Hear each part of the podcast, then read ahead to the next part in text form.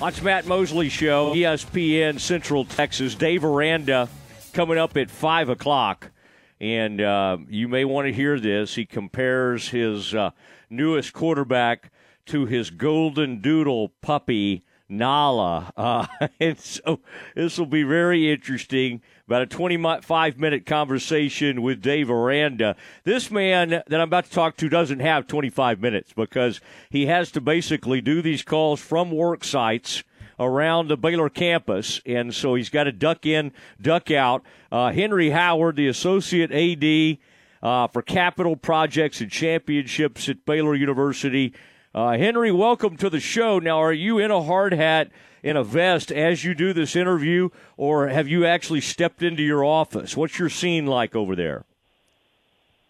Well, Matt, thank you for having me. Uh, you've hit the nail on the head. I am moving and shaking a lot. We've got two significant projects ongoing uh, on Baylor campus, but I have stepped inside so you wouldn't hear the whistling of, of the winds. I heard you and John talking about those cranes recently, and you've sent that one enormous crane on. There's one that remains. I mean that that is uh, that's just amazing and awe-inspiring to think about what all has to get moved over there. We always kind of wondered, okay, how is this all going to fit? And yet, it's really looking beautiful over there as it all comes together. Um, Henry, having seen this from like day one, um, what I mean, how are we doing? I mean, it, it seems like y'all are really moving now at a, at a, very quick pace, and and seems to be a lot of building excitement. Um, no pun intended. Yes, sir. It's moving along. It's progressing nicely at the Foster Pavilion. Uh, as you know, we have a basketball deadline. We have a season starting in our conference season starting in January of 2024. So uh, it's kind of good to have that deadline because you know you've got to get it done so that we can host the teams, host the fans. Uh, it's fast paced, but uh, it's a lot of movement right now. We're seeing a lot of things like structural steel go up, which you can see uh, apparently from I-35 from University Parks Drive. The roof is almost uh, the roof paneling is almost complete. Uh, our next major milestone will be in Jan- July. We're going to have a substantial dry-in so that you know when we have inclement weather, we can still work inside. But we just had our topping out ceremony this past Friday, and for those that aren't familiar with the topping out ceremony, it was the last piece of structural steel that was affixed to the facility. And so we had a ceremony Friday uh, afternoon that uh, thanked all the the workers who were on site as we finished that last piece of structural steel. And so now we can start working on things like the walls, um, finish up electrical, plumbing, all the essential trades that are needed. But once you have that steel structure in place, you really have what you need to complete the project and make even more progress. Boy, I tell you, and, and you've been working on this.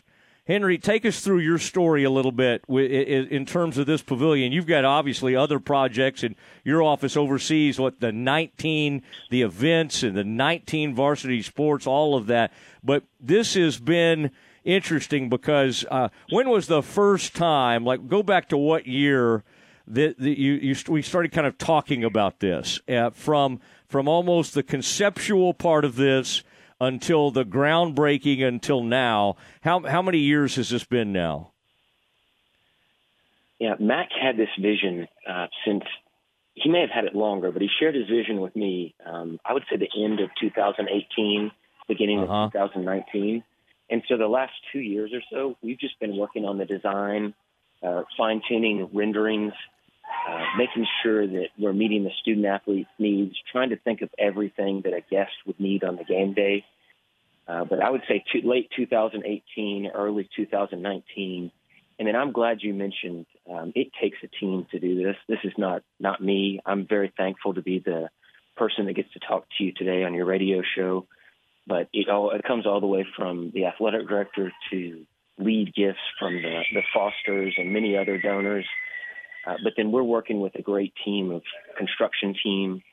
Uh, we're we've been utilizing AECOM's architectural services. They're out of Kansas City.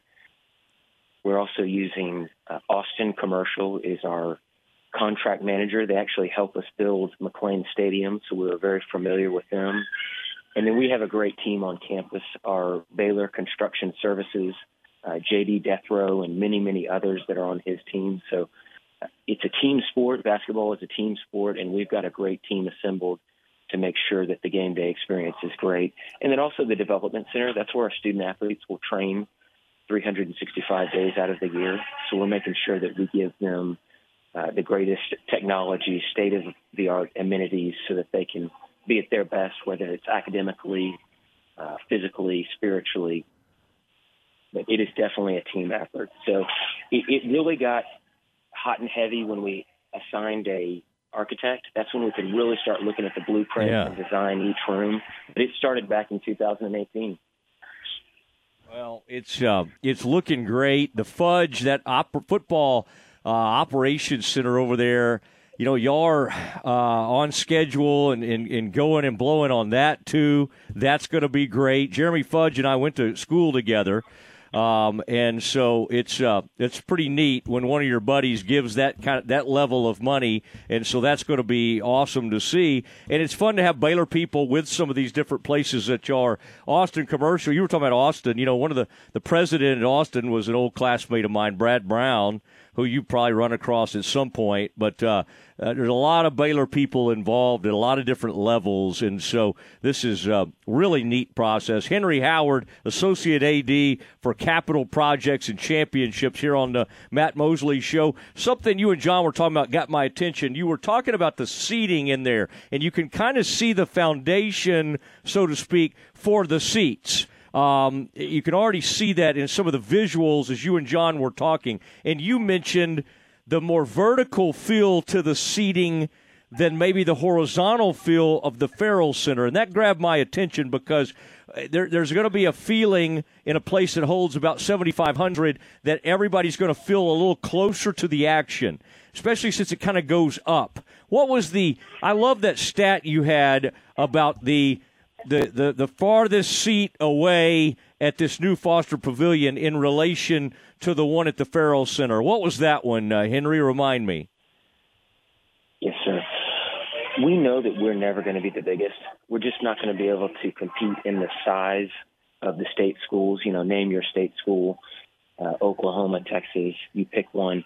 But we think that we can be uh, on the cutting edge of technology. Mm-hmm. We think that we can be on the cutting edge of game day experience. And so we wanted to create a home atmosphere that really it gave our students an advantage when they're playing in Waco. And so one way to accomplish that was let's get the, the rowdy fans closer, you know, to that team, the visiting team where they're sitting. Let's get everyone closer to the action so that they want to come out to the arena. And the stat that you're referring to is we did a study of the, the slope of the stands at the Ferrell Center and then the slope of the, the stands at the pavilion and what's the closest we could get people to the court you know, and to ensure that their safety is still okay and that they have a good experience. So at the Ferrell Center, if you compared it to the Foster Pavilion, the furthest seat in the pavilion, the last row, is 54 feet closer to the court than the last row of the Ferrell Center. And the Ferrell Center is a great facility, many, many great memories and games, uh, but we just wanted to make sure the fans were on top of the action and could really impact the outcome of the game, give them a reason to get off the couch uh, and come to the arena. What do, what do you think is the, the coolest architectural flourish, so to speak? You know, these things, there are some things that are similar in all of these arenas. Uh, Texas just built one with that Moody uh, center that they have. I'm, I'm, wondering, as you started to look at these plans, the renderings, everything about it, I, I would think the relationship to the river is very neat for a lot of things we do at Baylor, not just this deal, but not not, not just this arena or structure. But what about this? You know, it's already taking shape as we drive by it on 35. What about this? Do you think really different, differentiates it and and and gives it its own real character? Uh, this this specific uh, structure of the Foster Pavilion. Matt, that's a that's a really good question. I don't know that I've had anyone ask me that. Uh, so I want to start on the outside, and, and you've you've identified one of them. Not many universities are directly on a, a river, so we wanted to make sure we were maximizing the views, maximizing the story behind the Brazos River. You know, on a game day, whether it's a basketball game day or a football game day, I can see both of our programs utilizing that for recruiting. I can see our basketball uh, programs taking a boat over to the football stadium on a football game day, uh, going over there on recruiting visits, and then vice versa. Football may want to come down the river to take a recruit to a, to a basketball game. So we want to make sure we're, we're utilizing the river. Another thing that we think is an advantage is, and we did a study on this, approximately 50 million vehicles travel on I-35 annually. It's uh, 300 something thousand per day. So when you have caddy cornered between McLane Stadium, the Hurd Welcome Center, and the Foster Pavilion, there's no way you can miss Baylor campus and know that you're on on campus. You know, maybe 20 years ago, you might somehow not know that you were passing the university. Now we've really captured that the millions of, of people that are, are traveling on I-35. So we think that's a unique advantage. Okay. Within the facility, again, we're. Tr- go ahead. No, no, I want to hear this. Yeah, but in the, within the facility. Within the facility, we're trying to make it where when once you get inside the arena, you're experiencing the game no matter what you're doing. So whether you're in your seat closer to the court compared to the Ferrell Center, or say you need to run to the concession stands or run to the restroom, we've got a 360 degree openness to the facility. So even if you're at the concession stand waiting uh, for you know 45 seconds, a minute and a half to get your food, uh, you can still feel the game. You can literally turn and see the action from the main concourse. Uh, so we think that's a, an advantage. Uh, and then we've got state of the art technology. You know, we've got ANC boards on each end where most most facilities, not most, but a lot of facilities have center hung scoreboards. We've got them on the end. We've got ribbon boards. Uh, we've looked at everything from the acoustics of how the the sound uh, reflects off the ceiling, off the roof, to make sure that it's a raucous environment. So we're just trying to pay attention to a lot of little details that add up to an amazing game day experience. Well, it's uh, it's going to be fun, and you know at Moody the broadcast have had some troubles. That it, it is so loud. I'm not talking about the fans. I'm talking about the music and everything. It, it overpowers, and, and like the ESPN broadcast has has have some uh, issues. So I, I'm sure there are different places you can almost learn things. And then of course, once we roll out the red carpet, there'll be things you have to work on. Everybody will just have to be patient. There'll be growing pains, I'm sure, but it'll be exciting um, next. Uh, and I cannot wait to get the schedule in front of us, you know, and know exactly who that first game is going to be against. I mean, that's a uh, there's a lot of firsts that are going to be coming and are going to be incredible. Now, parking wise, Henry, um, I, I think I heard you and John talking about this. There'll be there'll be a garage you're going to build um, just kind of right over there at the corner of which streets? Yes, sir we're going to have a parking garage on the corner of Clay and University Parks. And I'm very thankful you brought that up because one of the great partners that I failed to mention, and I'd be remiss if I didn't mention is, is the city of Waco. They've been amazing to work with, and they actually own the garage on the corner of Clay and University Parks.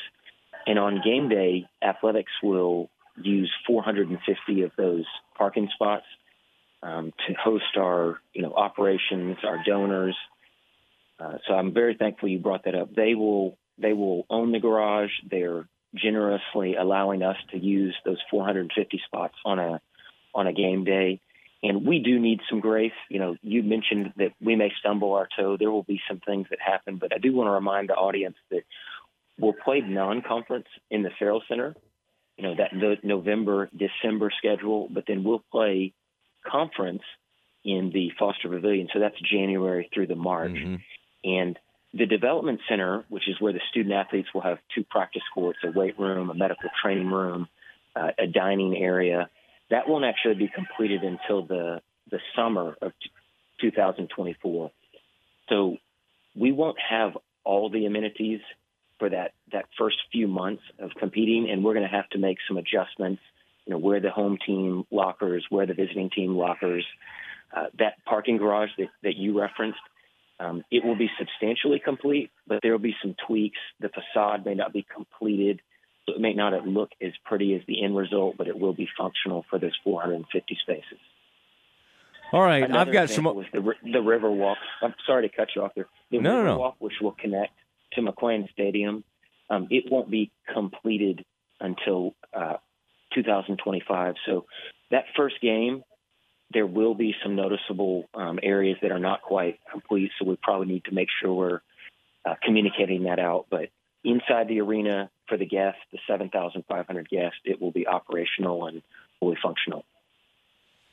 Well, this is exciting. I, I, I love the thought of it. January 2024. I've only asked Mack about that date, you know, over and over and over, and I'm sure you get the same kind of question. And it really does seem like things are on schedule, and um, and it's going to be it's going to be a beautiful place. It already is taking shape. Henry, I, I appreciate the time, and I look forward to uh, getting to meet with you uh, on campus there sometime, and and uh, cannot wait to take a tour of the place. And uh, appreciate everything you're doing. Well, Matt, I appreciate you having me on today. It's my first time on the radio show, so I can mark this off my bucket list item. And when it comes time to talk about the Fudge Football Development Center, I'll be waiting for your call. I can't wait to do that, and of course, that's uh, we're looking at. Uh, I think summer, maybe 2024. That'll be uh, that's going to be very exciting as that time comes. Henry, appreciate it. I'll talk to you soon. Thank you, sir. Have a great day. You bet, uh, Henry Howard. Boy, you'd never know that, would you, Aaron? Uh, Henry uh, Henry knows his way around the radio, man. He's got he's got the whole thing. Uh, it- it's really exciting to hear all that, and uh, and he's got a great feel for it. I I uh, I've seen him do a lot of media with John Morris, so he's he's being humble, but he's an old hat at some of this media stuff, and uh, but has a great feel for all of it, and uh, really fun to visit with him there. Okay, it is time for something we call Campus.